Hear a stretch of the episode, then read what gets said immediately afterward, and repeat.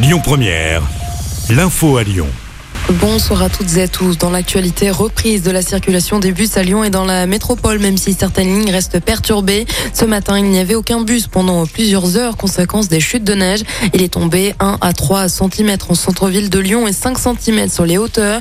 Lyon et le Rhône sont toujours en vigilance jaune pour la neige et le verglas. Prudence lors de vos déplacements. En raison des températures hivernales, le plan grand froid a été déclenché dans le département du Rhône. 67 places d'hébergement supplémentaires ont été ouvertes pour mettre à l'abri les personnes les plus vulnérables. Les maraudes du SAMU Social 69, de la Sauvegarde 69 et de la Croix-Rouge du Rhône sont renforcées depuis hier soir, indique la préfecture du Rhône. Les horaires d'accueil dans les structures dédiées seront par ailleurs étendus dès aujourd'hui.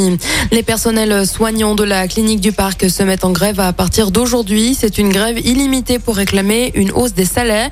Ils demandent une augmentation de salaire de 2 euros net par heure, soit 300 euros net par mois. Plusieurs opérations pratiquées à la clinique situés dans le 6e arrondissement de Lyon sont suspendus. Un incendie s'est déclaré dans un immeuble de Saint-Priest hier en début de soirée. Le sinistre s'est produit vers 19h dans un appartement de la rue Louis Braille. Selon le progrès, une explosion aurait été entendue par les riverains avant les flammes. Aucun blessé n'est à déplorer. Cependant, l'appartement a tout de même subi d'importants dégâts. Les occupants devront être relogés. Dans l'actualité également, le député LFI Adrien Quatennens s'était jugé aujourd'hui selon la procédure de plaider coupable. Il été condamné à quatre mois de prison avec sursis. Pour rappel, sa femme avait euh, porté plainte pour violence conjugale. Le festival Woodstower revient pour une nouvelle édition l'été prochain. Il se déroulera en août au Grand Parc de Miribel-Jonage près de Lyon. Les premiers noms ont été euh, dévoilés ce jour. Angèle sera notamment présente. Bigaranx, Joachim Passor, Julien Granel et Kalika se produiront également sur la scène lors de cette édition 2023. De nouveaux artistes seront annoncés la semaine prochaine, indique l'organisation.